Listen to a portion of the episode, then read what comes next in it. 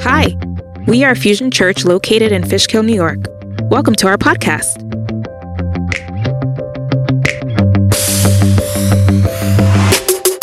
We are deeply passionate about reaching people with the gospel and seeing lives changed. Thank you for joining us today. We pray this message will inspire you and bring you hope. Enjoy. Hey, welcome everybody. My name is Pastor Armando. Uh, if you're joining us in person, online, or podcast, we welcome you.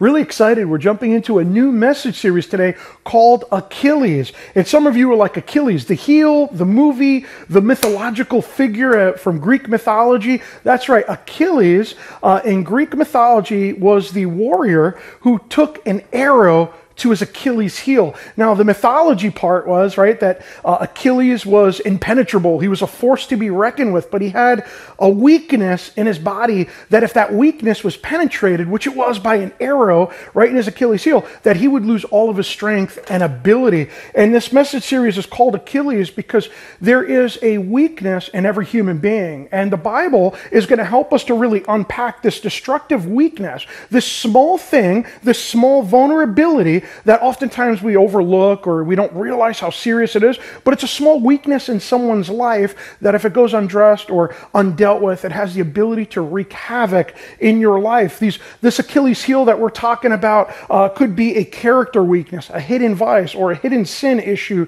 in your life. And this message series is really structured to help you and I to learn how not to fall prey uh, to a seemingly small thing that you and I often overlook in our lives that has the ability to even destroy the strongest of men. And I want to help you to not take an arrow to the heel like the mythology figure uh, Achilles, right? So This over the next few weeks, we're going to talk about relevant topics to your life, topics that will change your life, that will help you to achieve the spiritual goals that God has for you. Over the next couple of weeks, we're going to unpack how to open your eyes to your Achilles heel.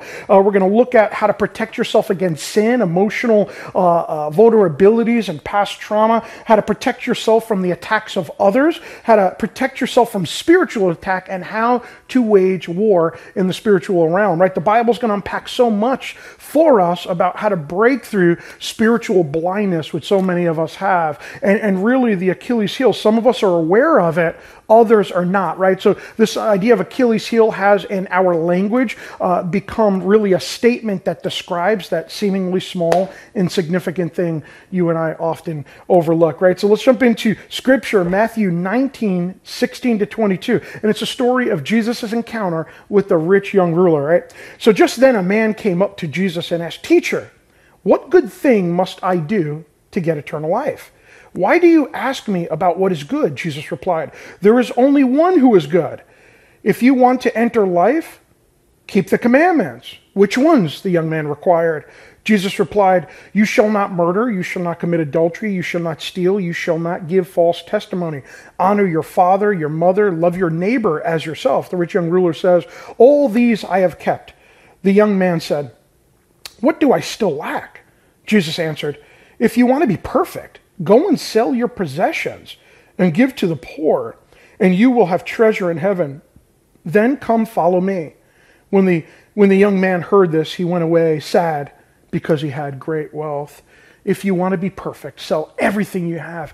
Jesus gave us a window and gave this young man a window into his Achilles heel. Uh, some of us have an Achilles heel and we're completely blinded by it. Uh, I had a friend many, many years ago, uh, and we'll call him uh, uh, Mister Doe, right? So many years ago, uh, I had this friend who chronically made it all about himself. He was the guy that when you would talk to him, somehow the whole conversation would be monopolized and it would be all about him. And if you were talking to him and something heavy was going on in your life and you wanted support and you brought it to him, somehow he would grab your story and again, make it all about him.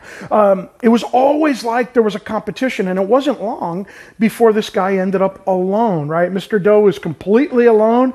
Um, he, uh, all the friends he had, eventually he pushed them all away and he found himself isolated, and he's asking himself the question, why does everyone leave me? Why does everyone abandon me? Uh, Mister Doe had a Achilles heel. He had an Achilles heel he didn't see. And what he didn't recognize and see is that he had a pattern of behavior that made it all about him. And, and that was driven by an emotional and, and, and a need, uh, somehow driven by narcissism or whatnot, right? And he basically pushed everybody away. So the outcomes in his life were a direct result for what was going on inside of his life, a small destructive pattern of behavior he did not see that eventually costed him everything, right? So this rich young ruler, he thought he was perfect. And Jesus said, hey, these are the things you can follow. Basically lined out the Ten Commandments to him, right? To, to honor your father and mother, don't kill, don't uh, commit adultery, don't steal. And the young man in pride was like, I've done all these things. What yet do I lack? And Jesus is like, okay, if you want to be perfect, go sell everything you have,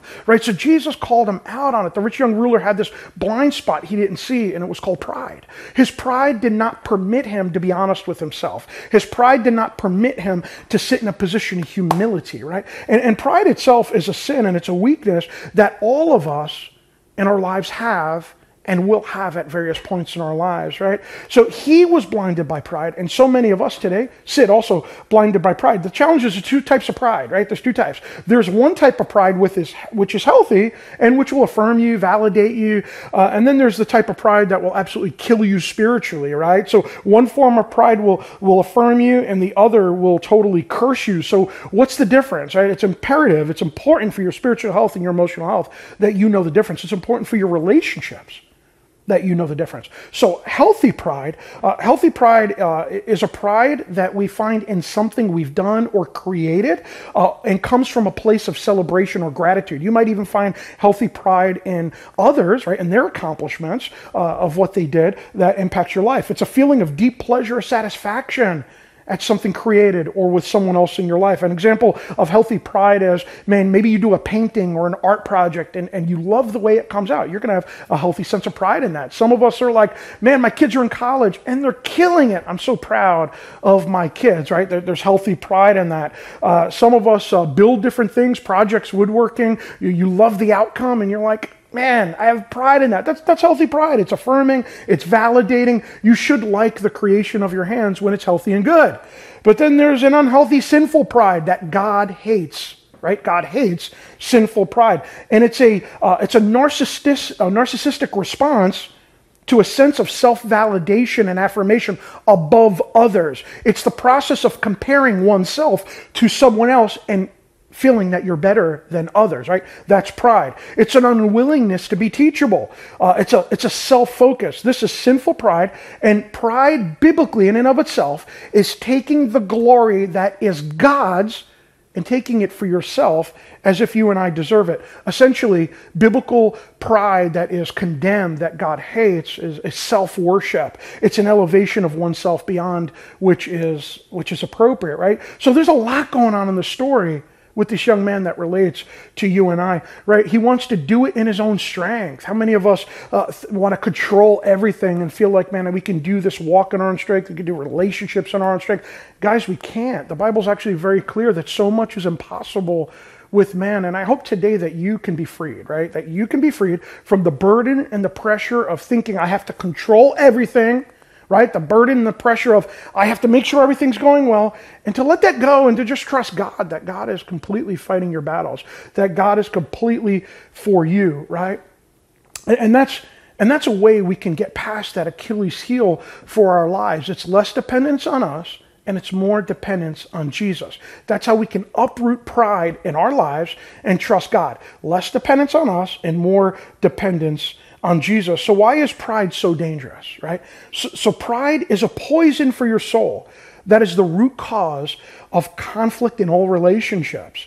Pride is the root cause of stagnation, and it presents personal and relational growth in your life. Pride, ha- it, pride has been the chief cause of, of misery in every family since the beginning of time.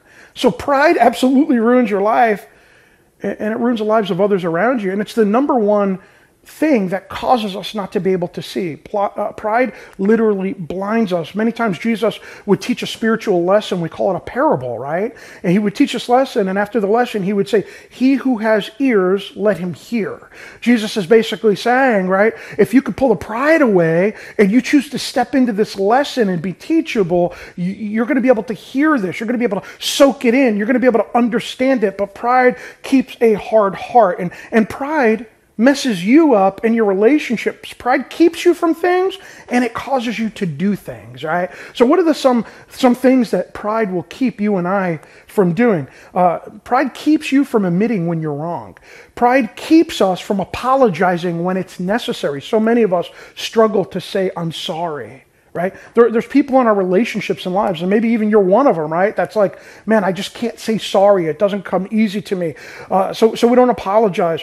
Um, admitting we don't know everything, right? People who have strong pride feel like they have to be the smartest in the room. They have to have all the answers, right? So we can't admit uh, humility, brokenness, personal limitations. Um, pride blames others in conflicts, and it projects, right? So, so those are the things that that pride keeps us from, right? That level of honesty and truth. But it also causes us to do some things. Pride causes us to want to win arguments, want to win fights in relationships at the cost often of the relationships. It, it causes us to monopolize conversations and time and make relationships about us. It demands that everybody in your life thinks that you're the smartest and the best person. It demands that everybody sees you the way you see yourself, right? Um, you must be the person with the best ideas. And pride causes us to want to take all the credit and all the accolades. And Jesus said to this young man, if you want to be perfect, right? I almost feel the sarcasm here. It's okay, buddy. You said you fulfilled all these things. The reality is only I have, right? Jesus, right? Only I have is what he's saying, right? Um, because I'm perfect, because I'm God and incarnate into man. And I'm the only one who lived a perfect life. And this young man is speaking to Jesus as if he is perfect himself.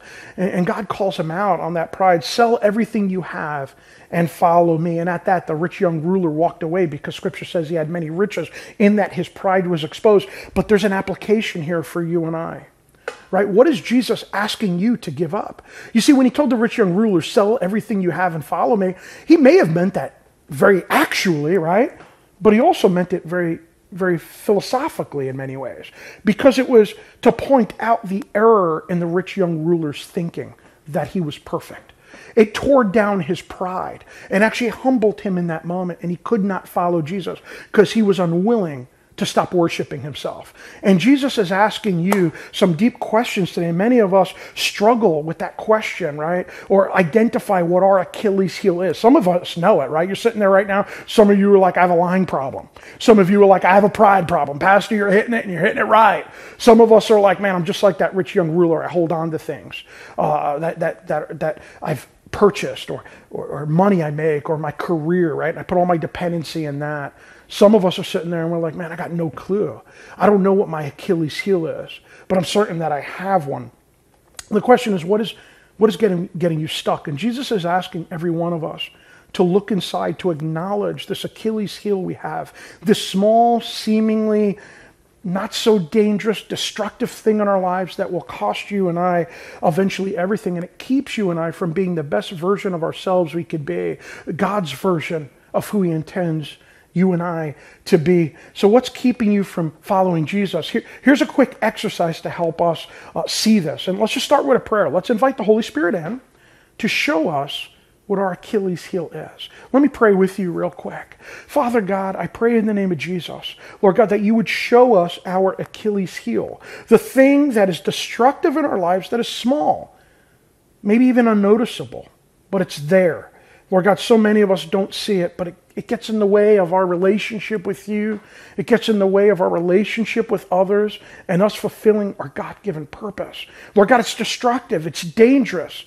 May it not hold us back, but may we see it so that we could give it to you, God, and choose to live the life you've called us to live. So I'm going to ask you two questions, and I'm going to encourage you. The first answer that pops into your mind, go with that. So many of us struggle to identify the Achilles heel because once something pops into our mind, we rationalize it, we justify it, we excuse it away, and we don't want to own it. But when I ask you these questions, the, the first thing that pops in your mind, no matter what that is, own it. It's probably your Achilles heel. So, so here's question number one. What gets in the way of you serving Jesus fully? Capture it right there. That thought that popped in your mind. What gets in the way of me serving Jesus fully? It might be a sin issue, might be a vice, might be a pattern of behavior. Own it. Whatever just popped in your head, write it down. Take out your notes. Write it down because you got to give that to God. Here, here's a second question for you if nothing came to your mind there. What is one thing in your life that is holding you back? Capture it right there. What is one thing in your life that's holding you back? And I believe by faith the Holy Spirit is ministering that truth to you right now, showing you that truth, not to condemn you. Remember what conviction is, right? Conviction is different than guilt and shame. Conviction is being convinced of our wrong. It's being convinced of our sin, being able to see it, and it drives us toward God in repentance and for a desire for healing. And the outcome of that is freedom, not guilt and shame. Guilt and shame is the awareness of sin, but it drives us toward self-rejection, uh, self-sabotage, and self-hatred. So may the Holy Spirit drive you toward God. May the devil not drive you toward self-hatred. We rebuke that in the name of Jesus, right? So many of us have been camping out there too long, and God wants to move you. He wants to move you there. So hold it, because these unaddressed weaknesses will cost you something, and eventually they're going to cost you everything. Unaddressed or unexcused character weaknesses make it difficult for you to fill your God-given purpose and your potential, right? So, so here are five things, right? Like, so, so here's the reality. How do we identify? Uh, how do we know? How do we become more aware? And how do we work on these character defects, these Achilles heel, this thing that is small yet so destructive? And the reality is we're preaching for a life change here. This Bible has so much truth for us to help us to learn, live the life, the ability to live the life that God has for you and I. And we need to lean into this this morning because it has the power to change everything. And over the, these next few weeks, each of these messages is going to build step after step to bring us toward that goal of freedom in your life so that this little arrow is not going to cause destruction in your life by hitting that one weakness, because that's what the enemy does is he exploits your weakness. We're in a spiritual battle that also manifests itself very much uh, uh, emotionally in our lives. So, so how do we become aware? What are these five steps? Number one, watch your thoughts. Your thought life is the enemy's playground, right? Your thought life is what's being attacked. It's the center of where temptation happens, whether it's temptation toward sin, toward a vice, or temptation to self-condemn. Romans twelve two says this, "Do not conform to the pattern of this world, but be transformed by the renewal of your mind. Then you will be able to test and approve what God's will is, his good, pleasing, and perfect will." So when we when we don't watch our thoughts, the enemy attacks. Remember, eighty percent of all of our thoughts have a negative bias to it. Like, like let's just realize that. And our self-talk is either going to curse us or it's going to bless us. So how do you become more aware of what's going on inside and your, your Achilles heel is look at your thought life. Does your thought life embody this? Or does it embody something that's that's hurting you, hurting your relationships, hurting your walk with God? Scripture says, don't be conformed by the pattern of this world. It means don't think like the world thinks. Think as God thinks. Lean into this and be transformed by the renewal of your mind. How do we tangibly transform our mind? It means I grab my thoughts and I filter it through the truth of the Word. And if it lines up with the Bible, I accept it. If it doesn't line up, I reject it and I push it out of my life, and, and I'm not in agreement with that. And then I choose not to obsess over that which we pushed out, that it doesn't align with the Word, right? And then as my mind gets healthier, my spirit man inside of me gets healthier, I will know the will of God because it's not covered up and contaminated. The, the, the, the, the will of God, like I'm not able to see it because of sin and vices, but rather as my mind gets renewed, God's will becomes more clear to me. And I can see it more clearly. And I know his perfect will for my life. So how do I respond to my thoughts? When thoughts come in, I don't just accept them blindly. I test them. Does it line up with God's Word? Does it speak truth? Does it speak life? And if it doesn't line up with his Word, I kick it out. I'm not in agreement with it. I don't own it. I refuse to continue to think it. And I align myself with the truth, right? So if a lie comes in, I reject it, and then I look for the biblical alternative, and I apply that to my life. So number two, let's lean into number two now. So the first one, right? The first one here is watch your thoughts. Number two, look for Look at your actions, right? Look at your actions. James one twenty-two says this, don't merely listen to the word and so deceive yourselves. Do what it says. So I open the word, I apply it to my life, and if my life doesn't line up, but I act like it does, I'm lying to myself, right? Lying to myself. I met a guy some years ago that I was walking with, and I was trying to counsel him and support him, and he tells me, Pastor, I'm not in love with my wife anymore. And I said, wow, not in love with your wife. I said, tell me about that. And he began to give me every reason in the world why she lost his love and she was responsible and she made some mistakes. And it wasn't long, wasn't long at all before I found out that he actually opened the door in his life to some old vices that creep back in. And as he indulged in the vices, his heart toward his spouse started to change, and his heart got hard, and he pulled away, and eventually it cost him everything. It costed him his marriage. He had an Achilles heel he did not see, and it all started in his thought life and in his actions. And what you have to be able to do is you got to be able to look at your actions and do my behaviors embody truth. Scripture says as we grow, right, Galatians five, as we grow in our walk with God, that our, our the fruit of our lives, right, it will... Um, It's going to uh, create love, joy, peace, patience, kindness, goodness, gentleness, and self-control. And if those things are not evident in my life, if those things aren't there in my life, then I have to be able to look at my life and say it's not aligned well with God's word. So, so there's some insight there that's going to lead me, hopefully, not like the rich young ruler who walks away, but causes me to lean into God, right? Number three is evaluate your outcomes. Right? So so I'm able to look at my thoughts, I'm able to look at my my actions currently, but then as I look back over, right? So so one is in the moment, the other one is look back after the moment. I got to look at my outcomes and evaluate my outcomes in my life. Luke six forty-three forty-five says this, no good tree bears bad fruit, nor does a bad tree bear good fruit. Each tree is recognized by its own fruit. People do not pick figs from thorn bushes or grapes um from briars. A good man brings good things out of the good stored up in his heart, and an evil man brings evil things out of the evil stored up in his heart. For the mouth speaks what the heart is full of. So what God's telling us here, what Jesus is saying is, you need to look at the outcomes in your relationships and in your lives. Let, let's just look at self first, right? Intrapersonally, right? Look, look at yourself. Do I like the outcomes in my own life? Do I treat myself with a value, or do I settle for less? Do I treat myself uh, like less by opening myself up to drugs and alcohol and pornography and addictions and broken relationships and people who treat me less than? Like if I oh, if I look at that and that's the fruit of the way I treat myself, something's really broken. How do I treat others? When people upset me, right? When they offend me, do I do I lash out? Do I yell my head off? Do I lose control? It's bad fruit. How am I in my relationship with God? So Scripture says, to, right, it teaches us to realign ourselves with God, right? You can't bear good fruit in and of ourselves. The fruit that we bear as people is, is sin because we're broken. So there's this alignment that we have to do with God, right? Jesus as the vine and we're the branches, Scripture says. And if we don't like the outcomes of our behavior, it's time you You get on a new path. And here's the practical reality is, how do I change my fruit? Align yourself with a new path.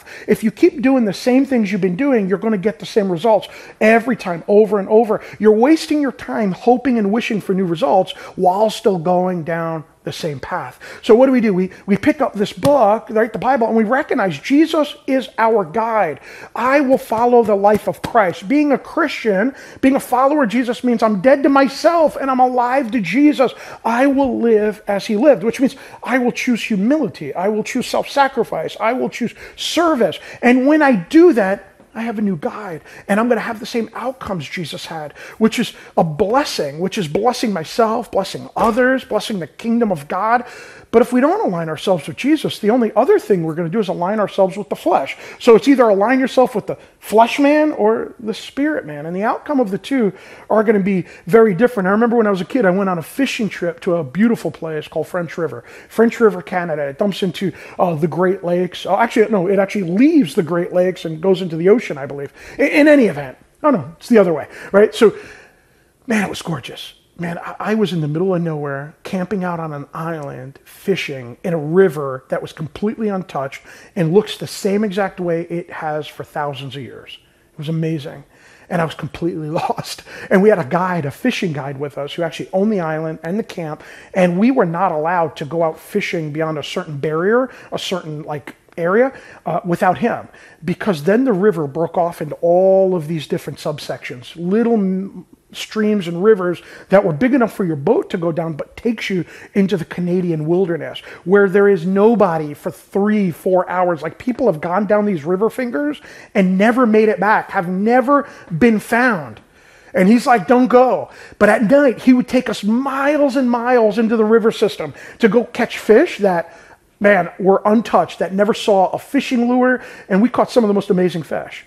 But I remember thinking, without this guide, we would never make it back. We would be completely dead. And what we got to realize is, to go where God wants you to go, you cannot get there in and of yourself. You can't get there in your own strength or in your own might or in your own merit. Jesus is your guide. Jesus will take you places that you can never get to on your own, and he can pull you back from places that you got lost in, and he can redeem it. But what does that take for you and I? It takes a surrender and an honesty. God, I have made a mess of things. God, I have made a mess of my life. I've made a mess of relationships. Jesus, will you help me find my way back? Will you help me find my way back? And that is what many of you need to pray. God, help me find my way back. And that brings us to the fourth thing, right? Is self-honesty, being honest with yourself. The problem is self-honesty is hard. So many of us struggle to be honest, completely honest with ourselves. Proverbs eleven three says this, the integrity of the upright guides them, right? What is integrity? Integrity means I am the same person in all places. Integrity means I'm going to make the right choices because it's right, because it honors God, no matter how hard it is, right? So the integrity of the right upright guides them, that I know what's right, even though it's hard, so I choose what's right. But the crookedness of the treacherous destroy them. So integrity, good integrity guides me, bad integrity gives me bad outcomes and destroys me. But here's the messed up part, guys, the messed up part of why honesty is so hard is because the fact that we are uh, uh, impacted by sin means our preset, we have a preset to lie to ourselves, right? We're designed by sin to lie to ourselves. And when we look at ourselves, it's a common problem that most people face, right? That we often create a more favorable impression of ourselves than is reality. A great example of this is, is the person who feels like they're always right and everyone's always wrong. It's the person who gets into conflicts with people and blames everybody except for themselves. It's the person who can see the problems in everyone else except for me, right? So so we end up creating favorable outcomes for ourselves or situations that benefit our agenda. And we have this preset to lie to ourselves. But here's the benefit when we step into truth. It starts with, God, maybe the things I believe or think about myself aren't so true, but I'm not sure yet. Would you show me? I invite you in, Holy Spirit. And the benefit of living in truth and honesty is I can live a more authentic life. It makes life easier, less complicated, and a lot more beautiful. But you can't live an authentic life without being honest with oneself. What that means is stop judging others. Stop seeing problems in others. Stop seeing the shortcomings in others. Stop pointing the finger at others. Stop telling other people what to do. Stop telling other people how to live. Stop telling them what's best for them. Look in the mirror and say, God, show me what's broken in me. Show me what my problem is. When you get into conflict with others, instead of telling them what they did, ask yourself, What role did I play? How did I co-contribute to a bad outcome? What can I own? Stop telling everyone what they can own, because as long as your focus is them, you're never going to have healing in you. You will never have it. But it starts with a boldness and an invite. It starts with being courageous. The only people who will be able to be honest with themselves are those that are courageous enough to look at themselves. And those of us that lack courage will always continue to blame and point the finger at others. The fifth and final thing we can do to step into this truth, to step into uh, uh, you know, understanding our Achilles heel, so we're not so vulnerable to this arrow when the enemy throws it, right? Scripture says that he's throwing darts and flaming arrows at us. And if our Achilles heel is unaddressed and not dealt with in our lives, we're going to fall prey. But if we're able to see the Achilles heel, if God is, a- he is able, if we're able to give it to him, we able to give it to him, he's going to heal it. And then the enemy has got nothing on you. So the fifth thing is invite and consider the feedback of others. I know this is hard. It's hard to ask others to be honest with you about you, because we get so defensive and we want to protect ourselves and we want to tell others, no, it's not me. Like, we don't want to be wrong. And for some of us, based on our backgrounds, it's harder than it is for others. And the way we know is that we don't take criticism well. The way we know is when we get constructive feedback, we either get defensive, self-protective, we get in doubt, we start thinking things, right? Messes up. This is what James five sixteen says. Therefore, confess your sins to one another and pray for one another that you may be healed. The prayer of the righteous person has great power as it is working. What are we being taught here in Scripture?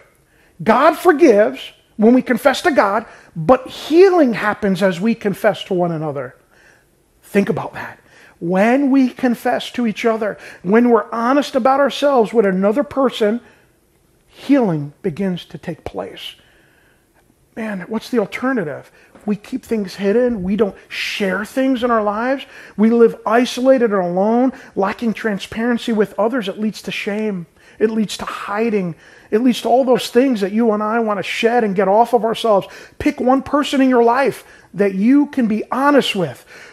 Pick a person who is a Christ-centered person, a biblically based living person, and be honest with them about who you are. And in that, we invite healing into our life, because we're sharing. So as we share with others, we unload. As we confess, we're no longer wearing the burden of sin. Remember, only God has the power to forgive sin. But God has placed power in the relationship of confession with another person. And when we do that with people, we're healed. And then it says the prayers of the righteous have great power as it is working, which means when we confess to each other, there's a responsibility on the other person. This is why they have to be spiritually mature. And you got to be careful who you share stuff with, because that person's going to hear it. And rather than making you feel bad about it, they're going to speak life into you, and they're going to pray about it. And while they're praying, their prayer has power, and it's uplifting you, and it's strengthening you, and it's begging God for that healing and that breakthrough in your life. And that's where healing comes from. I love these two Proverbs. This, this is Proverbs nineteen twenty. Listen to advice and accept instruction. Humble yourselves is what it's saying. Listen to advice and accept instruction. Be teachable, that you may gain wisdom in the future. So if you're not teachable, you will not have wisdom. You know nothing, even though you think you do. But if you're teachable and you get instruction, you will have wisdom, right? Proverbs eleven fourteen, where there is no guidance, people fall. But in the abundance of counselors, there is safety. So a wise person looks for the counsel of others, biblically based, Christ-centered, right? People who are going to guide me in the right path. And the fool will figure it out on their own. And re- then in that, we become the enemy's favorite type of Christian, an isolated and alone Christian. Guys, here's the good news. As we unpack this message series and we walk through, God has breakthrough for you.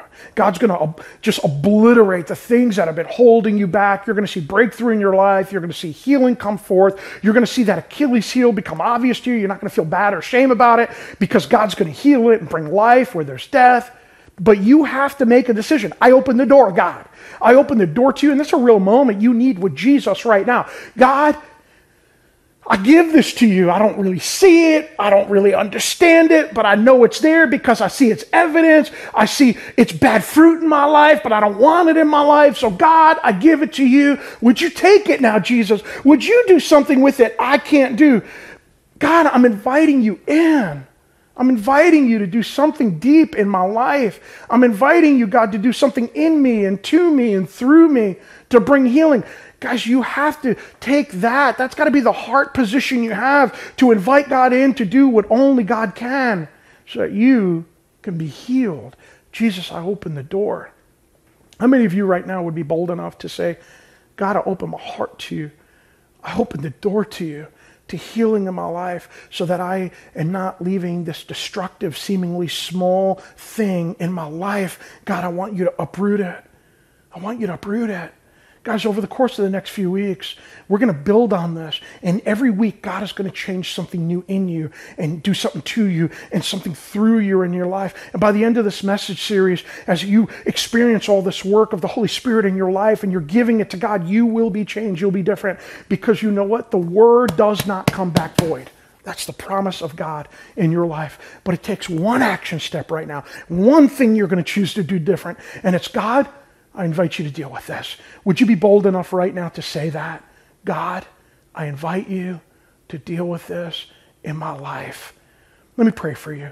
Father God, I thank you, Jesus, for the work you're doing in us, to us, and through us. God, may our hearts and our minds be open, God, for what you have in store. God, over the next couple weeks, few weeks, four weeks, as we work through this, it's going to be hard, it's going to be challenging, but it's going to be life-giving, but it's going to be life-changing. Lord God, our marriages are going to get better, our relationships are going to get better, our walk with you is going to be stronger. For those that are spiritually seeking, they're going to see breakthrough spiritually in their lives. Lord God, we pray that blessing over each person right now, Lord God, in our in-person campus, our online campus, our audio campus. Lord God, may breakthrough happen in their lives. In your name, Christ Jesus, amen and amen. Guys, join us next week, and we're going to start to see God move in a deep way in your life. He's going to build upon the work he did in you today. God bless you.